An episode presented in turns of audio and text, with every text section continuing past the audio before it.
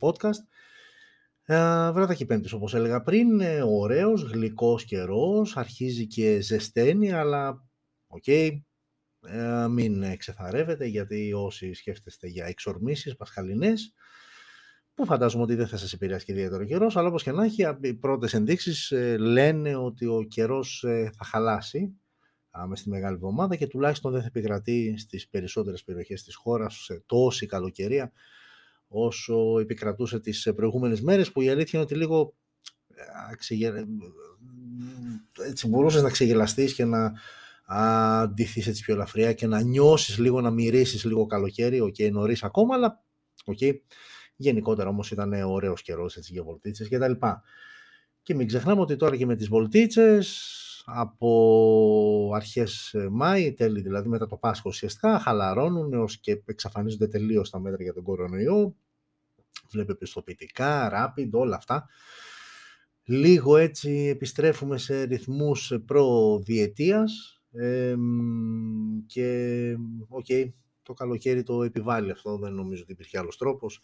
Έρχονται βλέπεις και τουρίστες, δεν μπορείς να τους υποδεχτείς με rapid και με μάσκες και όλα αυτά. Ε, οπότε έτσι λίγο ανεβαίνει η ψυχολογία. Θα μου πεις, okay, η ψυχολογία επηρεάζεται από πολλά πράγματα και σαφώς όχι μόνο από τον καιρό, ε, γιατί εκεί που προσπαθεί η ψυχολογία να ανέβει, ξαφνικά σου έρχεται ένα μήνυμα στο κινητό, ένα email ότι έχει ενεργοποιήσει ο καθένας από τη ΔΕΗ και σου κόβονται τα πόδια πολύ απλά. Γενικότερα έχει γίνει ένας χαμός με το συγκεκριμένο θέμα και αν δεν κάνω λάθος ε, ε, και από το Ινστιτούτο Καταναλωτή αλλά και από την Ένωση Δικηγόρων, ε, κάποια Ένωση Δικηγόρων τώρα και δεν θέλω να το πω λάθος, αλλά τέλος πάντων έχουν γίνει κάποιες ενέργειες σχετικά με αυτή την περίφημη ρήτρα αναπροσαρμογής στην οποία οφείλεται αυτή η εκτόξευση των λογαριασμών προς τα πάνω, μια ε, και ε, αυτό που τρέμουν οι περισσότεροι είναι όταν έρχεται ο καθαριστικός λογαριασμός, γιατί, okay, έρχεται ο ένας, έρχεται ο καθαριστικός, εκεί είναι όλη η ζημιά. Εγώ, ας πούμε, ανήκω στην κατηγορία αυτών που δεν έχει έρθει ακόμα εκκαθαριστικό, δεν μου έχει έρθει λογαριασμός τσιμπημένος. Είμαι σίγουρος ότι θα είναι ο επόμενος που μετράω μέρες. Ε, οπότε, ναι, OK. Okay. Η αλήθεια είναι ότι ε, είναι πολύ δύσκολο όταν ε, ακούς ε, για ανθρώπους, για ζευγάρια, για οικογένειες που οκ, είναι στο μέσο όρο οικονομικά, δεν είναι φτωχοί, δεν είναι πλούσιοι, είναι κανονικοί, σε ένα κανονικό επίπεδο και ακούς λογαριασμούς της τάξης των 800 και 1000 ευρώ που ναι, προφανώς τέτοια ποσά πώς είναι δυνατόν να μπορέσουν να αποπληρωθούν από μία μεσαίας τάξης οικογένεια. Ε, OK. okay. Ε, έτσι λίγο μπήκα κατευθείαν σε αυτό. Ουσιαστικά δεν υπάρχει κάποιο συγκεκριμένο θέμα και γενικότερα το έχετε παρατηρήσει. Τις τελευταίες εβδομάδες δεν έχω κάποιο συγκεκριμένο off-topic θέμα. Λίγο πολύ τα ίδια θεματάκια παίζουν. Ε, Καταρχάς, όσο αφορά τη βδομάδα και το κομμάτι, το κυρίως θέμα της εκπομπής στα κινητά, είχαμε κάποιες ανακοινώσεις συσκευών, κάποιες ενδιαφέρουσες συσκευές. Έχω ξεχωρίσει και κάποιες ειδήσεις, ενδιαφέρουσες και ειδήσεις που έχω ξεχωρίσει ε, και θα τα δούμε στην πορεία στο αντίστοιχα ο δεύτερο και τρίτο μέρος. Το πρώτο μέρος τώρα, okay, ήδη ξεκίνησα να λέω διάφορα πράγματα. Ε, νομίζω σήμερα ξεκίνησε και η δίκη του, ε, του πρώην ε, συζύγου και γυναικοκτόνου ε, άντρα της Κάρολαϊν που θυμάστε την περίπτωση πριν ένα χρόνο σχεδόν όταν ε, δολοφόνησε τη γυναίκα του και έστησε ολόκληρο σκηνικό ε, με το παιδί, με το κρεμασμένο σκυλί έξω από το σπίτι στα γλυκά νερά, αν δεν κάνω λάθος. Ε, ξεκίνησε λοιπόν η δίκη, απ' την άλλη έχουμε τη μάνα με τα τρία νεκρά παιδιά στην Πάτρα, ε, από την άλλη έχουμε την, ε, νομίζω κάπου διάβασα ότι ανακοινώθηκε η ποινή ε, για τον ε, πρώην συνεργάτη τον ε, Ράδιο Αρβίλα που κατηγορήθηκε για porn revenge και τα λοιπά, ο οποίος αν, αν διάβασα σωστά ε, καταδικάστηκε σε 10 χρόνια φυλάκισης με τριετή αναστολή και ένα πρόστιμο 10.000 ευρώ. Με μία λέξη συγγνώμη θα το πω παπαριές. Δεν ξέρω. Δηλαδή δεν ξέρω κατά πόσο αυτή η τιμωρία ε, αποτρέπει μελλοντικούς μελλοντικά άρρωστα μυαλά να κάνουν κάτι το παρόμοιο απλά όταν ουσιαστικά δεν υπάρχει τιμωρία γιατί, OK, okay, η φυλάκιση με τριετή αναστολή περισσότερο για να γραφεί στα πρακτικά είναι ε, και απ' την άλλη ένα ποσό της τάξης των 10.000 ευρώ με το οποίο φαντάζομαι κοστολογούν την ψυχική οδύνη και ταραχή ε, και κακοποίηση αυτής της ε, κοπέλας ε, τόσο, η ελληνική δικαιοσύνη τόσο το κοστολογεί ότι με 10.000 όλα επιστρέφουν όπως ήταν πριν κτλ. Ε, και πόσο μάλλον σε έναν άνθρωπο που φαντάζομαι θα τα βρει εύκολα τα 10.000 ευρώ, αλλά ακόμα και αν δεν τα έβρισκε εύκολα σαν ποσό, σαν ποσό ε, νομίζω ότι είναι αρκετά ευτελές, αρκετά μικρό, αρκετά ξεφτύλα για το μέγεθος της πράξης που έχει κάνει. Ναι, προφανώς δεν σκότωσε, αλλά καμιά φορά ε, τέτοιου είδους πράξεις ε, είναι πολύ χειρότερο από το να έχεις σκοτώσει κάποιον, να το σκοτώνεις ψυχικά και καμιά φορά αυτό είναι χειρότερο. Α, γενικότερα, όπως και να έχει, δεν πάμε καλά τα πράγματα. Εκεί έξω, το έχουμε ξαναπεί, κυκλοφορεί πολύ τρέλα, κυκλοφορεί, δεν ξέρω, έχει χαζέψει ο κόσμος από πολλές πλευρές ε, και με την αστεία πλευρά και με την πιο σοβαρή α, πλευρά.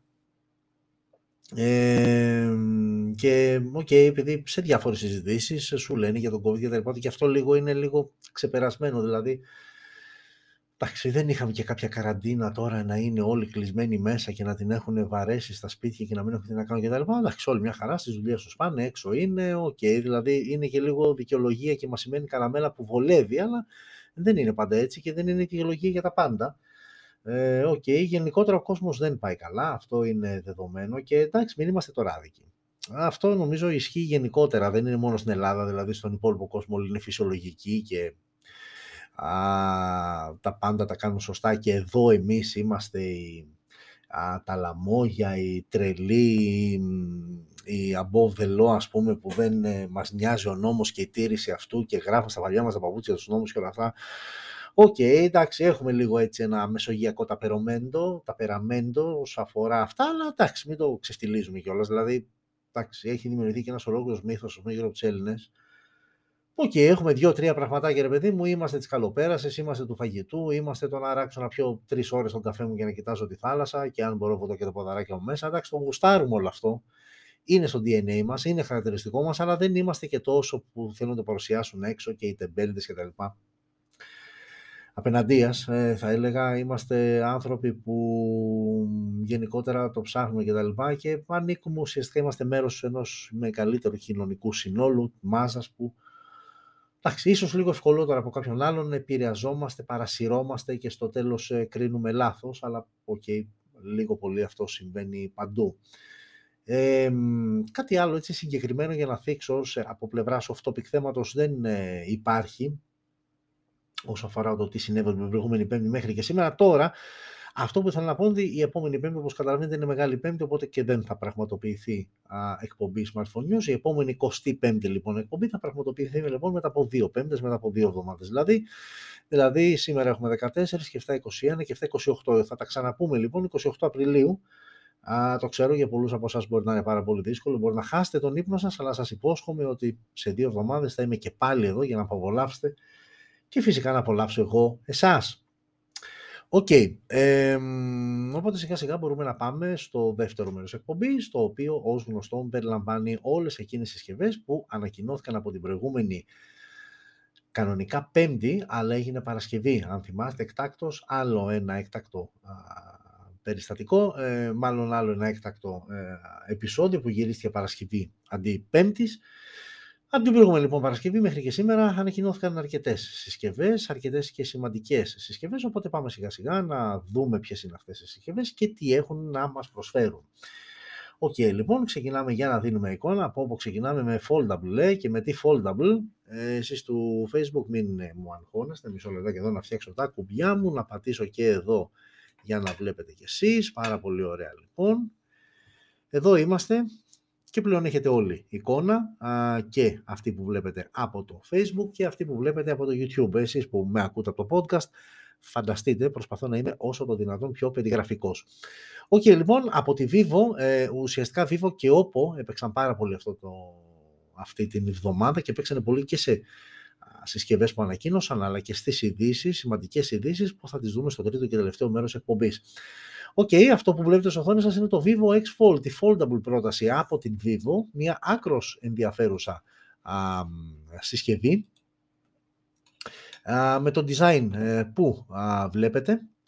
Ε, πάμε να δούμε κάποια βασικά χαρακτηριστικά του Vivo X Fold. Βλέπετε και το brand ε, ε, Zeiss που σημαίνει ότι η συσκευή διαθέτει οπτικά μέρη Zeiss, άρα αμέσως αμέσως μας ανεβάζει και τις ε, προσδοκίες όσον αφορά το, το φώτο και το βίντεο recording δυνατότητες της συσκευής.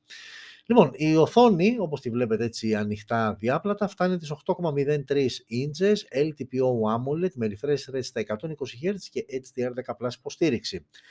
Η ανάλυση της είναι 1916x2160, ενώ όταν η συσκευή είναι διπλωμένη, έχουμε μία AMOLED οθόνη και εδώ 120 Hz refresh rate, ε, με ανάλυση 1080x2 520, ενώ το μέγεθός της είναι 6,53, που σημαίνει ότι είναι αρκετά μεγάλη και διπλωμένη. Η συσκευή out of the box τρέχει Android 12, φυσικά μέσω του Origin OS Ocean, Snapdragon 8 πρώτης γενιάς με Adreno 730. Η συσκευή θα είναι διαθέσιμη σε δύο εκδόσεις, 12.256 και 12.512, άρα ουσιαστικά αυτό που αλλάζει είναι ο αποθηκευτικός χώρος, τα 12 GB RAM είναι δεδομένα και πάμε τώρα και στην κάμερα που τουλάχιστον στα χαρτιά φαίνεται αρκετά δυνατή, αλλά και πρέπει να είναι, ζάει σε οπτικά μέρη, οπότε okay. Έχουμε λοιπόν έναν βασικό αισθητήρα, καταρχάς έχουμε τέσσερις αισθητήρες στο σύνολο, που φαντάζομαι το βλέπετε και ψηλό εύκολα από την οθόνη. Έχουμε λοιπόν τέσσερις αισθητήρες με βασικό αισθητήρα 50 MP wide με dual pixel face detection to focus, laser autofocus και οπτική σταθεροποίηση. Έχουμε έναν δεύτερο αισθητήρα 8 MP periscope telephoto με face detection autofocus και εδώ οπτική σταθεροποίηση και 5 επί optical zoom. Έχουμε έναν τρίτο αισθητήρα 12 MP telephoto και εδώ face detection autofocus και επιπλέον 2 επί optical zoom, ενώ έχουμε και έναν τέταρτο αισθητήρα 48 MP ultra wide. Οπτικά με Zeiss, ειδική επίστρωση T-Lens από Zeiss, Dual LED Flash, 8K στα 30 frames per second το μέγιστης ανάλυσης βίντεο, ενώ έχουμε και 4K στα 30 και 60 frames per second. Μπροστά, η selfie κάμερα δεν είναι τόσο εντυπωσιακή. Θα θέλαμε η αλήθεια είναι κάτι πιο εντυπωσιακό. Στα 16 MP, wide με υποστήριξη HDR και βίντεο λήψη βίντεο 1080 στα 30 frames per second. Θα θέλαμε κάτι πιο εντυπωσιακό από πλευράς ε, selfie κάμερας, αλλά OK. Okay. Έχουμε στερεοηχεία, έχουμε 24-bit ήχο, έχουμε NFC, έχουμε Type-C στο κάτω μέρος. Ο σαρωτής δαχτυλικών αποτυπωμάτων βρίσκεται κάτω από την οθόνη, optical τεχνολογίας και Έχουμε και μια μπαταρία χωρητικότητας 4.600 mAh με γρήγορη φόρτιση στα 66W που σύμφωνα με τη Vivo μια full φόρτιση, ένα 0% το κάνει σε μόλις 37 λεπτά. Έχουμε όμως και τεχνολογία γρήγορης ασύρματης φόρτισης στα 50W ενώ έχουμε και αντίστροφη ασύρματη φόρτιση, να χρησιμοποιήσετε δηλαδή την συσκευή α, σαν powerbank και να φορτίσετε κάποια άλλη α, συσκευή στα 10W. Τιμή εκκίνησης για την έκδοση 12.256 είναι τα 1.300 ευρώ. OK, okay, τσιμπημένη τιμή από 1.300 ευρώ. Ε, είναι μια συσκευή που okay, φοράει κορυφαίο επεξεργαστή της Qualcomm. Φαίνεται να έχει ένα πολύ δυνατό camera setup. OK, okay, μεγάλες χορταστικές οθόνες και όταν το έχεις ανοιχτό και όταν είναι κλειστό. Α, γενικότερα, οκ, έχει αρκετά πραγματάκια η συσκευή, τιμή εκκίνησης 1300 ευρώ. Οκ, είναι όπως και να έχει η πρώτη foldable πρόταση από τη Vivo, φαίνεται αρκετά αξιόλογη, μένει βέβαια να τη δούμε και στην πράξη όταν κυκλοφορήσει εκεί έξω, όταν κάποιοι τυχεροί θα την αποκτήσουν, τη δοκιμάσουν και στο τέλος την αξιολογήσουν, γιατί ξαναλέω και πάλι, ό,τι και να μας λέει μια εταιρεία, αν μια συσκευή δεν βγει έξω να χρησιμοποιηθεί από τον απλό χρήστη, α, ό,τι και να μας λέει μια εταιρεία που θα θεοποιήσει τις συσκευές, προφανώς ε, το τελικό συμπέρασμα το έχετε εσείς και μόνο εσείς. Ε, οκ, αυτή ήταν η μία πρόταση από τη Vivo, γιατί στην ίδια μέρα ανακοίνωσε και αυτό. Το οποίο αυτό είναι το Vivo X Note. Πριν ήταν το X Fold, τώρα εδώ είναι το X Note. Ένα μεγάλο smartphone και όταν λέω μεγάλο, ε, το λέω γιατί διαθέτει οθόνη 7 inches LTPO AMOLED με 120 Hz refresh rate και υποστήριξη HDR10+, με ανάλυση QHD+, 1440x3080 megapixels, συγγνώμη, Android 12 και 12 of the box μέσω του Origin OS Ocean, Snapdragon 8 πρώτης γενιάς με Adreno 730, 8256, 12256 και 12512, άρα εδώ σου δίνει και μια πιο οικονομική, δηλαδή το 12256, 12512 το έχει και το X Fold, εδώ σου δίνει και μια πιο α, οικονομική πρόταση, α, τα 8256.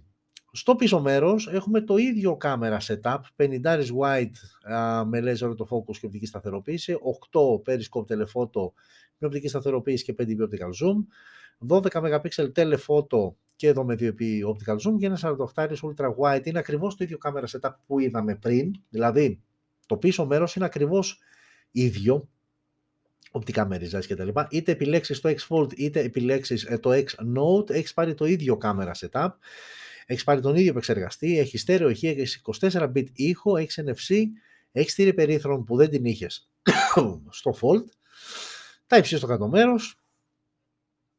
Και εδώ ο σαρωτής δαχτυλικών αποτυπωμάτων βρίσκεται κάτω από την οθόνη, ενώ εδώ η μπαταρία είναι ελαφρώς μεγαλύτερη, 5.000 mAh, αλλά με γρήγορη φόρτιση εδώ πλέον στα 80W και στα 66 που ήταν στο X Fold. Εδώ στο X Note είναι στα 80W, που ουσιαστικά σημαίνει το 0% ενώ το X Fold το έκανε στα 37 λεπτά, εδώ το κάνει στα 32. OK, okay, 5 λεπτά διαφορά δεν είναι τόσο τρομερό. Εξακολουθούμε όμως να έχουμε γρήγορη ασύρματη φόρτιση στα 50W και αντίστροφη φόρτιση α, στα 10W. Τιμή εκκίνησης όμως από 870 ευρώ, σαφώς πιο μάχημη τιμή. Το X Note που ουσιαστικά είναι... Έχουμε το X Fold, το αναδιπλούμενο και έχουμε και το X Note, το μεγάλο μη αναδιπλούμενο, πολλά κοινά χαρακτηριστικά και σε επίπεδο οθόνης και σε επίπεδο καμερών. Ε, η μπαταρία, ok, λίγο μεγαλύτερη και με λίγο πιο γρήγορη φόρτιση, αλλά μικρές διαφορές. Ε, γενικότερα είναι δύο επιλογές, ναι, αν μου ρωτήσεις, okay, είναι σημαντική η οικονομική τους ε, διαφορά, δηλαδή ε, εδώ είσαι από 870 ενώ στο X Fold είσαι από 1300, δηλαδή μιλάμε για 400 πλάς ευρώ διαφορά, δηλαδή Okay, είναι σημαντική η διαφορά. Ναι, σαφώς εδώ πας πιο εύκολα από οικονομικής άποψης, αλλά και από πλευράς επιδόσεων ε, δεν υστερείσαι. Σε κάτι ουσιαστικά το μόνο που σου λείπει από το Fold είναι ένα διπλούμενη μεγάλη οθόνη, γιατί ουσιαστικά το foldable κινητό, το κάτι παραπάνω που σου δίνει είναι αυτό και τίποτα περισσότερο από πλευράς specs. OK. Okay. Αυτές λοιπόν ήταν η, ε, η σειρά X από την Vivo με μια foldable πρόταση, το X Fold και το X Note. Και συνεχίζουμε με την OPPO, η οποία παρουσίασε την σειρά F21, F21 Pro και F21 Pro 5G. Αυτό που βλέπουμε, γιατί οι συσκευές εξωτερικά έχουν διαφορές, δηλαδή αυτό είναι το F21 Pro 5G, ενώ αυτό είναι το F21 Pro το 4G. Βλέπετε ότι μπροστά και δεν μπορούμε να δούμε κάποια διαφορά. Στο πίσω μέρος όμως και στους αισθητήρες υπάρχει μια διαφορετική τοποθέτηση όχι τόσο των δύο βασικών αισθητήρων, όσο του τρίτου αισθητήρα και του flash. Ξεκινάμε λοιπόν από αυτό που είναι το 4G, η 4G έκδοση, και θα πούμε ταυτόχρονα και τις διαφορές τους. Λοιπόν, έχουμε καταρχάς IPX4 πιστοποίηση και για τις δύο, είτε επιλέξεις τη 4G έκδοση είτε την 5G. Ε, ενώ έχουμε ε, και στο 4G αλλά και στο 5G έχουμε RGB Ring Light γύρω από το φακό, το οποίο σε ενημερώνει α, για ειδοποιήσεις, ε, notifications γενικότερα και ό,τι ρύθμιση το έχεις κάνει εσύ, καθώς και όταν το φορτίζεις. Πάμε τώρα στα στιθοθόνης, είναι ακριβώς τα ίδια πράγματα και στις δύο συσκευές, 6,43 inches, AMOLED στα 90 Hz το refresh rate, 1080x2400 η ανάλυση, ενώ το Men 4G, δηλαδή αυτό εδώ, έχει Gorilla Glass 5, το The 5G έχει Scott Sensation Glass, διαφορετικό brand ε, γυαλιού μπροστά. Και τα δύο Android 12 μέσω του Color OS 12.1, Snapdragon 680 το 4G που είναι αυτό εδώ, Snapdragon 695 5G η 5G έκδοση, Adreno 610 το 4G, Adreno 619 το Oppo F21 5G. Μία μοναδική εκδοσική για τις δύο περιπτώσεις, 828, είτε επιλέξεις το 4G είτε το 5G. Πάμε τώρα και στους αισθητήρες, οι οποίοι είναι ακριβώς οι ίδιοι, τρεις αισθητήρες. Ο βασικός είναι 64 MP wide με face detection το focus και άλλοι δύο αισθητήρες από 2 MP. Απλά στο 4G είναι microscope, ενώ στο 5G είναι macro ε, ενώ ο τρίτος αισθητήρας είναι 2 MP για αποτύπωση βάθους όπως είτε επιλέξεις 5G είτε 4G. Άρα λοιπόν η διαφορά τους είναι το 4G έχει microscope αισθητήρα ενώ ο, η 5G έκδοση έχει macro αισθητήρα. Βιντεάκι λήψης 1080 στα 30 frames per second, αυτό είναι σε κάθε περίπτωση ό,τι και να επιλέξετε. Η selfie κάμερα τώρα δεν υπάρχει διαφορά. Στην 4G έκδοση, δηλαδή σε αυτήν εδώ είναι στα 32 MP wide με υποστήριξη πανόραμα HDR και λήψη βίντεο 1080 στα 30 frames per second και με υποστήριξη γυροσκοπίου όπως και στη βασική κάμερα, κάτι που λείπει από το 5G, δηλαδή από αυτό εδώ, το οποίο όμως έχει 16 MP wide φακό ε, με την ίδια όμως δυνατότητα λήψης βίντεο. Ε, το 5G τώρα έχει NFC που δεν έχει το 4G, έχουν τα υψί και τα δύο στο κάτω μέρος. Ο σαρωτής των δαχτυλικών αποτυπωμάτων στο 4G είναι κάτω από την οθόνη, στο 5G όμως τον έχουν βάλει πλάγια και δεν είναι κάτω από την οθόνη. Ενώ η μπαταρία είναι ακριβώς η ίδια χωρητικότητας, συγγνώμη, στις 4.500 mAh με γρήγορη φόρτιση επίσης η ίδια και στις δύο περιπτώσεις στα 33W ενώ υποστηρίζουν και ασύρματη αντίστροφη, αντίστροφη μάλλον ε, φόρτιση. Ε, όσο αφορά τις τιμές, από 280 ευρώ η 4G έκδοση, από 330 η 5G έκδοση. Οπότε συνοψίζουμε όπου F21 Pro 4G και Oppo F21 Pro 5G. Αυτές είναι οι δύο συσκευές. Εξωτερικά η μόνη διαφορά, ξαναλέω και πάλι στους αισθητήρες και περισσότερη στην τοποθέτηση του Flash. Εσωτερικά μικρές διαφορές, μεγαλύτερη selfie κάμερα το 4G, με γυροσκόπιο η κάμερα του 4G, πράγματα που λείπουν από το 5G. Ε, με Gorilla Glass το 4G, με Schott Xensation Glass από το 5G, ok. Μικρές οι διαφορές, ίδια μπαταρία, ίδια γρήγορη φόρτιση. OK, okay, αξιόλογες όμως συσκευές για τα περίπου 300 ευρώ που ζητάνε ένας μέσος όρος μεταξύ των δύο. Οπότε λοιπόν έχουμε F21 Pro 4G αυτό που βλέπετε και αυτό που βλέπετε τώρα είναι το F21 Pro το 5G με τις μικρές διαφορές σε επίπεδο εξωτερικής εμφάνισης στο πίσω μέρος. OK. Okay. Και συνεχίζουμε με την επόμενη συσκευή που ανακοινώθηκε από τη Motorola αυτή τη φορά είναι το Moto G52 το, το οποίο Moto G52 διαθέτει μια οθόνη 6,6 inches τεχνολογίας AMOLED με 90 Hz refresh rate. Η ανάλυσή του είναι 1080x2400, τρέχει Android 12 out of the box. στο εσωτερικό ο Snapdragon 680 4G, άρα μιλάμε για μια 4G συσκευή, σε συνδυασμό με Adreno 610 η GPU της συσκευής. 428 η μία και μοναδική διαθέσιμη έκδοση Πάμε τώρα και στους αισθητήρες. Το πίσω μέρος είναι τρεις στο σύνολό τους. Ε, ο βασικός είναι 50 MP wide με face detection το focus. Έχουμε έναν δεύτερο 8 MP ultra wide και έναν τρίτο 2 MP για macro λήψεις, LED flash, HDR πανόραμα και λήψη βίντεο 1080 στα 30 frames per second. Μπροστά η selfie κάμερα είναι στα 16 MP wide και εδώ το βίντεο είναι 1080p στα 30 frames per second. Έχουμε στέρεο ηχεία, έχουμε NFC, έχουμε τα υψί στο κάτω μέρος, Έχουμε το σαρωτή στα πλάγια μαζί με το power button και έχουμε και μια μπαταρία χωρητικότητας 5.000 mAh με γρήγορη φόρτιση στα 30W. Τιμή από 250 ευρώ, δεν λέω εκκίνησης γιατί ξαναλέω και πάλι μία μοναδική έκδοση. 428, ναι, μία μοναδική έκδοση, οπότε η τιμή είναι περίπου στα 250 ευρώ. Οκ, κάτι όχι το ιδιαίτερα αξιόλογο. Είναι και 4G, δηλαδή με τα ίδια λεφτά ή με κάτι παραπάνω πας σε 5G συσκευή και με καλύτερα χαρακτηριστικά. OK. Okay. Όπως και να έχει Moto G52, ε, ξαναλέω και πάλι ότι η Motorola ίσως αρκετά βαρετό σαν brand εδώ στην Ελλάδα και γενικότερα στην Ευρώπη, αλλά θυμίζω και δεν είναι τυχαίο αυτό ότι η Motorola είναι μέσα στο top 3 ε, των brands στην Αμερική πίσω από Apple και Samsung, ε, οπότε Okay. Ε, είναι αυτό που λέμε ότι κάποια brands τα οποία ίσως εδώ δεν πουλάνε για το χύψη λόγο ή δεν έχουν κάποια πέραση. Γενικότερα όμως μην σχηματίζεται κάποια α, λανθασμένη εικόνα γιατί η Motorola, οι Αμερικάνοι ακούνε και τρέχουν. Α, τρέχουν με την καλή έννοια, όχι τρέχουν να φύγουν. Α, είναι brand το οποίο πουλάει πάρα πολύ στην Αμερική. Οκ, επιστρέφουμε στην Vivo η οποία ανακοίνωσε αυτό που βλέπετε από την οικογένεια iQOO, το iQOO Neo 6, μια τούμπανο συσκευή, τούμπανο συσκευή όσο αφορά την κατηγορία της, γιατί μιλάμε για τη μικρομεσαία κατηγορία. Έχουμε λοιπόν οθόνη 6,62 inches AMOLED με 120 Hz refresh rate και ανάλυση 1080x2 400. OK okay, μέχρι εδώ. Ε, Android 12 μέσω του Origin OS Ocean, Snapdragon 8 πρώτης γενιάς με Adreno 730, οι εκδόσεις οι οποίες θα είναι διαθέσιμο το iQOO Neo 6, 8128, 8256, 12256.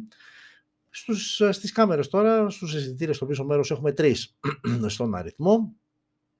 Ένας βασικός 64 MP wide, με face detection autofocus και οπτική σταθεροποίηση, ένας δεύτερος 12 MP ultra wide και ένας τρίτος αισθητήρας 2 MP για αποτύπωση βάθους. Η λήψη βίντεο είναι 4K στα 30 frames per second η μέγιστη ανάλυση και 1080 στα 30 frames per second.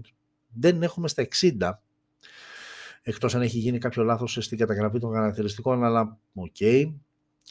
Η selfie κάμερα είναι στα 16 MP wide με υποστήριξη HDR και λήψη βίντεο 1080 στα 30 frames per second. Έχουμε μόνο ηχείο, δεν έχουμε θύρα για ακουστικά, έχουμε 24-bit ήχο όμως, έχουμε NFC, έχουμε τα υψί στο κάτω μέρος. Ο σαρωτής βρίσκεται κάτω από την οθόνη τεχνολογίας Optical, ενώ έχουμε και μια μπαταρία χωρητικότητας 4700 mAh με γρήγορη φόρτιση στα 80W. Τιμή εκκίνηση στα 400 ευρώ, που είναι μια αρκετά καλή τιμή, αν σκεφτεί κάποιος ότι φοράει Snapdragon 8 πρώτης γενιάς. OK, okay, σε επίπεδο κάμερας εντάξει, συμπαθητικό, τίποτα ιδιαίτερο. Έχεις όμως και μια οπτική σταθεροποίηση στο βασικό αισθητήρα. Έχεις και οθόνη AMOLED στα 120 Hz. OK, okay, είναι ένα αρκετά, αρκετά συμπαθητικό σύνολο. Κρατήστε βέβαια OPPO και Vivo ό,τι βλέπουμε, ό,τι έχουμε δει σήμερα και ό,τι θα βλέπουμε εδώ και στο εξής και θα το μάθετε στις ειδήσεις που έχω ξεχωρίσει το γιατί. OK, okay, ένα συμπαθητικό σύνολο με κορυφαίο επεξεργαστή και με, με τιμή η οποία είναι αρκετά ανταγωνιστική, 400 ευρώ. αυτό είναι το iQOO Neo 6 από την Vivo και ε, με αυτή την συσκευή, την επόμενη δηλαδή, όχι με αυτή, με αυτή όμως τη συσκευή από την OPPO και πάλι, είπα και πάλι αν ε, ε, ξεπεράσουμε λίγο την παρεμβολή της Motorola, OPPO και Vivo μονοπωλήσανε σε αυτή την εκπομπή τόσο σε επίπεδο συσκευών όσο και μετά σε επίπεδο ειδήσεων. Οκ, λοιπόν, Α, το OPPO A57 λοιπόν είναι η τελευταία συσκευή, που ανακοινώθηκε μόλις σήμερα α, από την ε, OPPO. Ε, είναι η συσκευή που βλέπετε στην οθόνη σας, ε, η οποία τι διαθέτει; Α, λίγα πράγματα, δηλαδή οθόνη 6,56 inches IPS LCD στα 90 Hz στο refresh rate και με ανάλυση HD+. Android 12 μέσω του ColorOS 12.1. Dimensity 810 5G στο εσωτερικό. 628 και 828 οι δύο διαθέσιμες εκδόσεις, άρα με τη RAM μόνο παίζεις ή 6-8 GB, ο αποθηκευτικός χώρος παραμένει στα 128. Ε, πάμε τώρα και στους αισθητήρες στο πίσω μέρος. Δύο, ένας 13 MP wide με autofocus και ένας 2 MP για αποτύπωση βάθους. LED flash, λήψη βίντεο 1080p στα 30 frames per second, ενώ η selfie κάμερα είναι στα 8 MP wide και εδώ το βίντεο είναι 1080p στα 30 frames per second. OK, okay, έχουμε στέρεο ηχεία, έχουμε θύρα για ακουστικά, έχουμε Type-C στο κάτω μέρος.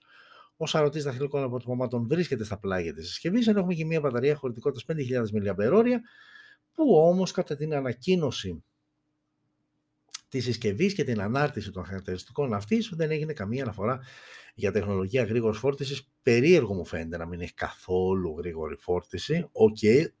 ίσως δεν θέλω να δώσω στη δημοσιότητα, εντάξει τώρα, okay, μια μικρομεσαία entry level ε, συσκευή είναι, τιμή κίνηση είναι ούτε ή άλλο στα 200 ευρώ, δηλαδή δεν έχεις και τρελές ε, απαιτήσεις. Όπως και να έχει όμως αυτό είναι το OPPO A57 5G συσκευή, οικονομική συσκευή από την OPPO, το οποίο ανακοινώθηκε μόλις σήμερα. Ε, πάρα πολύ ωραία λοιπόν ε, και κάπως έτσι Τελειώσαμε και με το δεύτερο μέρος της εκπομπής, που το δεύτερο μέρος έχει να κάνει με τις συσκευές που ανακοινώθηκαν. Πολύ ωραία. Ε, με βλέπετε και εσείς τώρα, μια χαρά. Οπότε πάμε στο τρίτο μέρος, που το τρίτο μέρος τι έχει. Τι έχει το τρίτο μέρος, ειδήσεις που έχω ξεχωρίσει. Πριν πάω στις ειδήσεις, για όσους μας παρακολουθείτε στα social media, μπείτε στο TikTok, κάνω κάτι πολύ ενδιαφέρον. Ε, και τι είναι αυτό που κάνω. Ε, επειδή το έχουμε ξαναπεί πάμπολες φορές από εδώ, ότι η δύναμη α, του smartphones είστε εσείς και όχι εγώ και εμείς από εδώ. Γενικότερα μου αρέσει ανά πάσα ώρα και στιγμή να συμμετέχετε, να, να, να, να κρίνετε και να αξιολογείτε εσείς οι ίδιοι και όχι εγώ από εδώ. Άρα λοιπόν με βάση αυτή τη λογική έχω ξεκινήσει στο λογαριασμό μας στο TikTok τα Smart Battles. Τι είναι τα Smart Battles? Τα Smart Battles λοιπόν είναι ε, μονομαχίες όπου πάντα η μονομάχη είναι δύο, δύο συσκευές, δύο smartphones. Α, κοιτάζω να είναι προφανώς τουλάχιστον για αρχή στην ίδια κατηγορία και όταν λέω κατηγορία εννοώ και από πλευράς χαρακτηριστικών αλλά και από πλευράς τιμής ε, και σας το ρίχνω στο τραπέζι και λέω ψηφίστε, επιλέξτε εσείς ποιος θα είναι ο νικητής. Η συσκευή με τις περισσότερες ψήφους προχωράει σε κάποιο μελλοντικό battle που θα χρησιμοποιηθεί. Η συσκευή που έχασε μένει και έξω και δεν θα την ξαναδούμε και ποτέ μπροστά μας. Α, σκοπός αυτού είναι να φτάσουμε σε κάποιες κατηγορίες χρηματικές όπου στην κάθε κατηγορία το βασιλιά θα τον έχετε επιλέξει αποκλειστικά εσείς. Δεν μας νοιάζει τι λένε οι εταιρείες, δεν σας νοιάζει τι λέω εγώ, τι λέω οποιοδήποτε, εσείς οι ίδιοι είτε την έχετε χρησιμοποιήσει, είτε τι σας έχουν πει, τι έχετε ακούσει, τι φαντάζεστε. Γενικότερα όμως εσείς επιλέγετε α, ποια θα είναι η συσκευή Παύλα Βασιλιάς της συγκεκριμένης κατηγορίας. Κατηγορίες η αλήθεια είναι ακόμα δεν τις έχω φτιάξει, τις χρηματικές. Ε, χοντρικά φαντάζομαι ότι οι κατηγορίες θα είναι έως 250 ευρώ, έως 500 ή 600 και από 600 και πάνω ε, ή να το σπάσω σε τέσσερις. Οκ, ακόμα και εδώ, αν θέλετε, μου στέλνετε στα σχόλια τι θα σας βόλευε. Όπως και να έχει όμως θα φτιαχτούν τρεις ή έστω τέσσερις κατηγορίες και στην κάθε κατηγορία μετά από ανεπάλληλες ψηφοφορίες θα βγαίνει ο νικητής το καλύτερο κινητό που εσείς εσείς, το ξαναλέω και πάλι γιατί αυτό είναι το σημαντικότερο όρο, εσείς έχετε ψηφίσει. Μέχρι στιγμής έχουμε δύο Smart Battles, α, όπου στο ένα είναι derby, στο άλλο είναι λίγο πιο ξεκάθαρο το αποτέλεσμα. Όπως και να έχει, έχουμε νικητή και στις δύο περιπτώσεις. Οπότε καλό είναι, ε, μπείτε, ψηφίστε. Ε, έχει πραγματικά ενδιαφέρον, γιατί ξαναλέω και πάλι σε πολλά πράγματα μονίμως ξεχνάμε να ρωτάμε τον κόσμο. Λέμε εμείς από εδώ, τα διάφορα site κτλ. Ξεχνάμε όμως να ρωτάμε τον κόσμο. Δηλαδή, και μιλάμε και για συσκευές οι οποίες κυκλοφορούν στην Ελλάδα. Έτσι. Τώρα δεν έχει νόημα να κάνουμε smart battle ε, για το Oppo A57 το, ή το Vivo X Fold το οποίο ανακοινώθηκε σήμερα και χθες αντίστοιχα. Μιλάμε για συσκευές οι οποίες κυκλοφορούν στην Ελλάδα, ε, συσκευές που μπορεί να τη δεις εδώ και να πεις Α, μ' αρέσει και αύριο να πας και να την πάρεις. Ε, άρα που είναι περισσότερες οι πιθανότητες να έχει χρησιμοποιηθεί ή έστω κάποιος να πάει και την πιάσει στα χέρια του ρε παιδάκι μου. Δηλαδή αυτό που βλέπει σε μια οθόνη υπολογιστή κινητού τάμπλετ να μπορεί να, το, να του δώσει ρεαλισμό ότι αυτή τη συσκευή ναι, μπορώ κάπου να πάω να την χρησιμοποιήσω, να τη δοκιμάσω κτλ. Smart Battles λοιπόν στο λογαριασμό μας στο TikTok. Μπείτε, ψηφίστε και πραγματικά θα έχει πάρα πολύ ενδιαφέρον.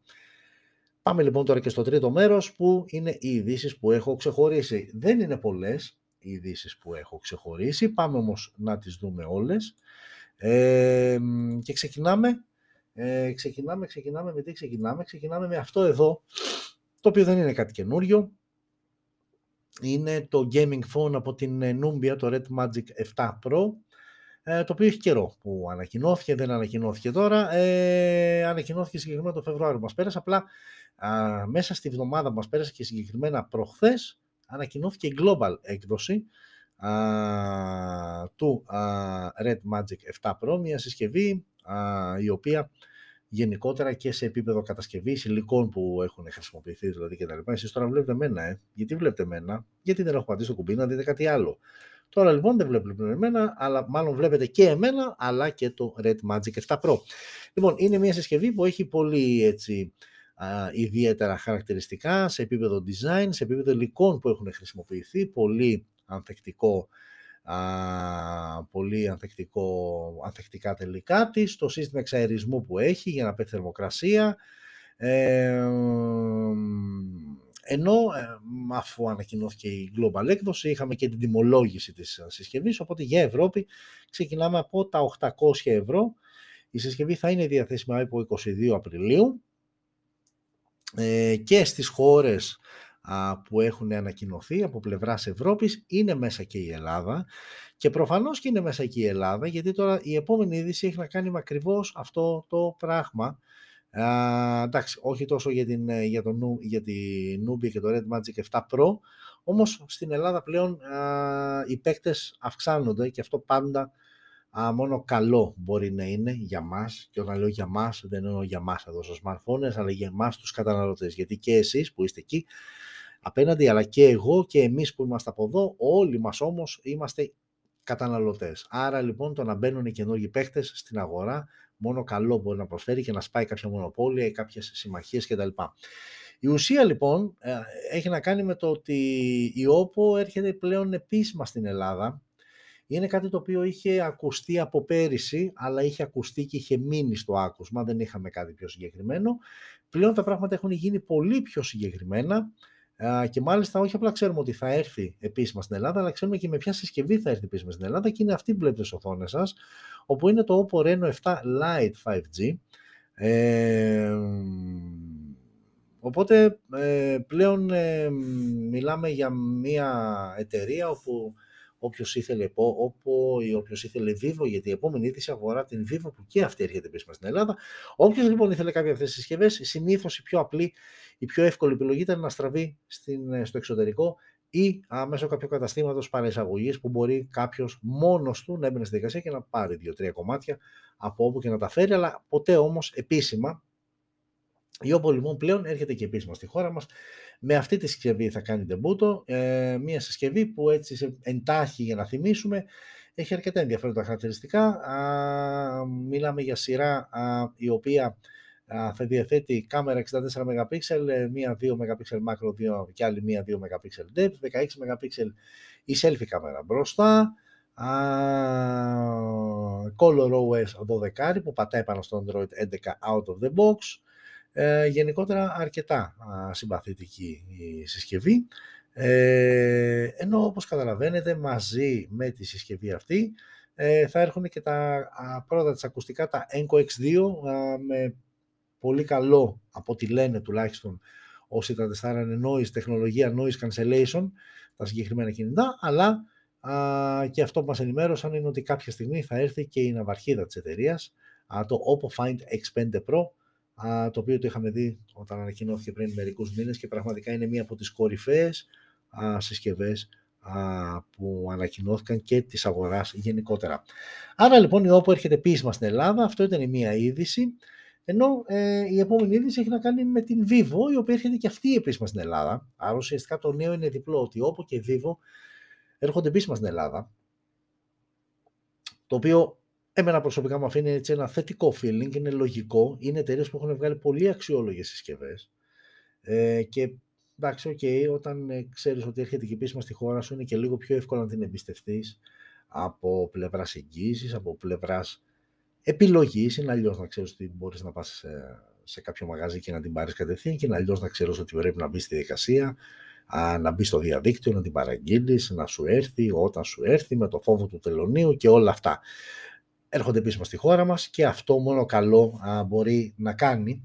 Ε, και οι συσκευές με τις οποίες θα ντεμπουτάρει στην ελληνική αγορά είναι το Vivo Y76 5G, το Vivo Y33s και το Vivo V23 α, χωρίς να έχουμε συγκεκριμένη ημερομηνία, κάποια στιγμή μέσα στο Μάιο, όπως για Μάιο ήταν και πριν, όπου γενικότερα λίγο πριν το καλοκαίρι, τα ωραία πράγματα θα έρθουν και θα γίνουν. Ε, ενώ πιο καλοκαίρι θα αρχίσει να φέρνει και ναυαρχίδες η Vivo. Άρα αυτά είναι ωραία πραγματάκια. Βέβαια, μένει να δούμε και σε τι τιμές, έτσι. Γιατί είναι και κάποιες ε, συσκευές, ιδίως ε, στην κατηγορία των ναυαρχίδων, που είναι ούτε σε άλλως τσιμπημένες οι τιμές τους. Ε, οπότε όταν μιλάμε για Ελλάδα, όταν θα έρχονται επίσημα στην Ελλάδα, να δούμε και πού θα κουμπώσουν, πού θα καταλήξουν α, οι τιμές α, των συσκευών. OK, okay, ωραία πραγματάκια. Εμένα μου άρεσε προσωπικά, χάρηκα πραγματικά, α, γιατί είναι εταιρείες που ξεφεύγουν από αυτόν τον όρο της κινέζιας, που πλέον νομίζω δεν τον χρησιμοποιεί και πολλοί κόσμος, γιατί δεν ισχύει, αλλά OK. Okay. και πάμε σε μια τελευταία είδηση που γενικότερα έχει παρεξηγήσει πολύ ο κόσμος. Ε, εδώ και μερικές ώρες έχει δημιουργηθεί ένα, ένας τρομερός χαμός με ένα hashtag το οποίο υπάρχει αυτή τη στιγμή στο Twitter, το οποίο, τι λέει αυτό το hashtag, δεν λέει και το Skroutz, λέει cancel Skroutz. Α, και όλα ξεκίνησαν από, την, από ένα κατάστημα το οποίο άνοικε, άνοικε. Ήταν μέσα στα καταστήματα τέλος πάντων που θα μπορούσε κάποιος να βρει μέσα στο Scrooge. Α, το 365 Shop GR, αν δεν κάνω λάθος, ε, το οποίο ξαφνικά ε, σταμάτησε και δεν έστελνε αυτά που είχε παραγγείλει ο κόσμος ε, και ενώ τα είχε μάλιστα πληρώσει. Ε, οπότε δημιουργήθηκε ένα ολόκληρο θέμα. Βέβαια λένε ότι υπάρχει και το,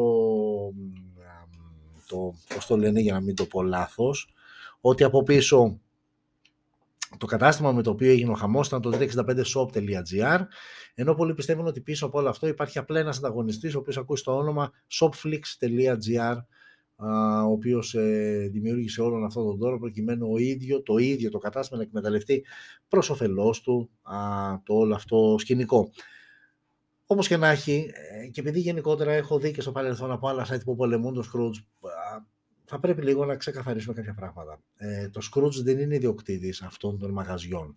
Το Scrooge είναι μια πλατφόρμα η οποία ουσιαστικά είναι φαντάσου μια πλατεία όπου μαζεύεται πολλοί κόσμος και ο καθένας α, πολλοί πολίτες για να είμαστε πιο συγκεκριμένοι και ο καθένας πουλάει αυτό που έχει να πουλήσει. Α, το αν κάποιος από αυτούς που είναι στην πλατεία σου πουλήσει μούφα προϊόν ή χαλασμένο προϊόν ή δεν ξέρω εγώ τι, φαντάζομαι δεν φταίει ούτε πλατεία, άρα πόσο μάλλον και στην προκειμένη περίπτωση το ίδιο το Scrooge. Ε, από την άλλη, το έχω πει ότι πάντα οι διαδικτυακές αγορές έχουν κινδύνους. Πλέον η τεχνολογία προχωράει, αλλά αυτό το έχουμε ξαναπεί, πάει χέρι-χέρι και με την ε, εξέλιξη της, ε, του τρόπου με τον οποίο προσπαθούν να σε κλέψουν. Ε, έχω πει πάρα πολλές φορές ότι καλό θα ήταν ε, σίγουρα μπορείς να μπεις και να διαβάσεις αξιολογήσεις. Βέβαια ακόμα και γι' αυτό υπάρχει αντίλογος ότι πολλές αξιολογήσεις είναι φτιαχμένες, είναι ψεύτικες, είναι δεν ξέρω εγώ τι κτλ. OK, okay, για μένα η, η, η, ουσία είναι ότι θα πρέπει γενικότερα να είμαστε προσεκτικοί, να μην είμαστε τόσο εύκολοι στο να πληρώσουμε. Δηλαδή, παίρνεις ένα προϊόν. Αν έχεις τη δυνατότητα να πας από το κατάστημα, χίλιες φορές κάψε 5-6 ευρώ βενζίνη και πήγαινε στο κατάστημα να το πάρεις από εκεί, να το δεις και να το πληρώσεις. Μα θα μου πεις ότι το έχω βρει σε μια σούπερ τιμή, αλλά είναι στην επαρχία ή τέλος πάντων δεν είναι κοντά στο σπίτι μου και δεν υπάρχει δυνατότητα να πάω να το πάρω. Ε, ακόμα και έτσι, ε, εγώ θα ήμουν της άποψης και το έχω πει πάρα πολλές φορές, ε, πληρωμή με την καταβολή. Δηλαδή να σου έρθει και εκείνη τη στιγμή πλήρωσε τον courier, πλέον οι περισσότεροι έχουν και POS πάνω τους. Ε, το θεωρώ πιο safe τρόπο από το να έχεις πληρώσει κάτι και να περιμένεις να σου έρθει, αν σου έρθει, που τις περισσότερες φορές, και μην λέμε πλακίε, θα σου έρθει. Αλλά να όμως που συμβαίνουν και κάτι τέτοια γεγονότα και λίγο σε κολώνουν και λίγο σε μαζεύουν και όλα αυτά. Ε, άρα γενικότερα να είμαστε λίγο προσεκτικοί, να το ψάχνουμε λίγο το κατάστημα με το οποίο θέλουμε να προχωρήσουμε μια αγορά α, και να μην είμαστε τόσο εύκολοι στο να πληρώνουμε πριν πιάσουμε κάτι στα χέρια μας. Η αντακαταβολή συνήθως σας κοστίσει 2-3 ευρώ. Πραγματικά αξίζει, ναι.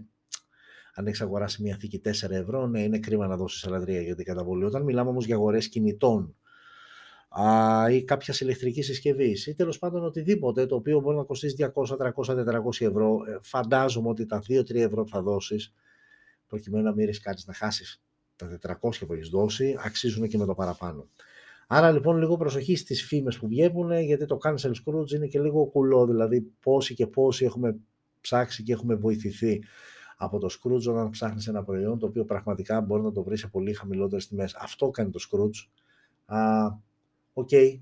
εν μέρει έχει και, το λόγο, έχει και τον ρόλο μάλλον του αστυνόμου, δηλαδή, okay, έχεις μια πλατφόρμα στην οποία πάνε και γράφονται καταστήματα, ένας βασικός υποτυπώδης έλεγχος θα πρέπει να υπάρχει, και να μην μπαίνει μέσα εκεί η κουτσή Μαρία. OK, okay, μέχρι εδώ θα συμφωνήσω, αλλά όμως θα ξαναπώ και πάλι ότι αν κάποιο κατάστημα δεν συμπεριφερθεί σωστά, ε, μην πέφτουμε με τόση ευκολία να κατηγορήσουμε το Scrooge. Όχι, δεν είμαι μέτοχος, ούτε την έχει φίλος μου την εταιρεία.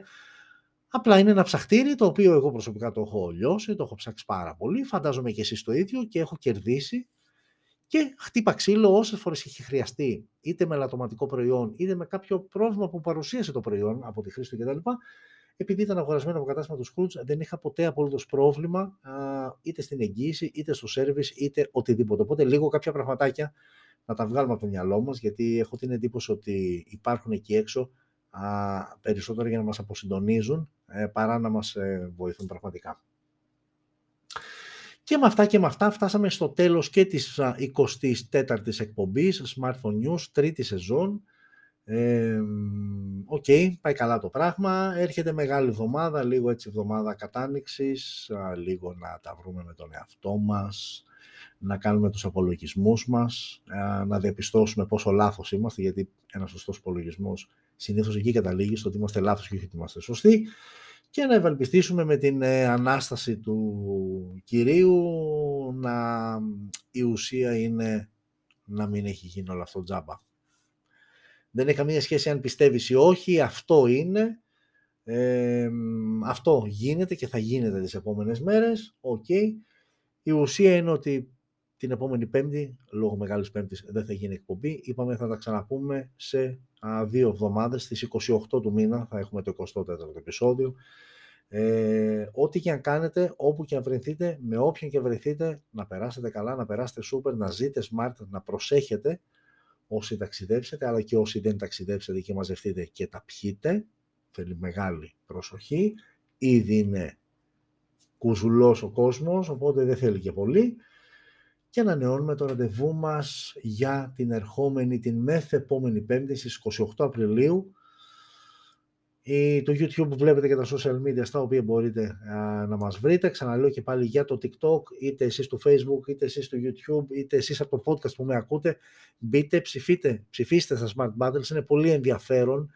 Ε, αυτό το battle που, αυτά τα battles μάλλον τα οποία ανεβαίνουν γιατί εσείς και μόνο εσείς επιλέγετε τον νικητή άσχετα με το τι λένε οι εταιρείες και το τι λέω εγώ. Γιατί εσείς, το έχω ξαναπεί και πάλι, είστε η δύναμη του smartphones. Λοιπόν, οπότε πάμε σιγά σιγά να σας κλείσω με τη σειρά που σας άνοιξα και επειδή άνοιξα πρώτους εσάς από το κανάλι μας στο YouTube, εσάς θα κλείσω και πρώτους. Λοιπόν, φιλιά πολλά να είστε όλες και όλοι καλά. Οκ.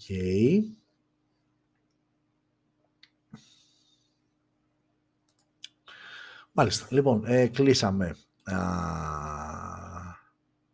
Γεια και χαρά λοιπόν και σε εσάς από το podcast και αυτοί που απλά μας ακούτε. Ανανεώνουμε το ραντεβού μας ξαναλέω και πάλι για 28 Απριλίου.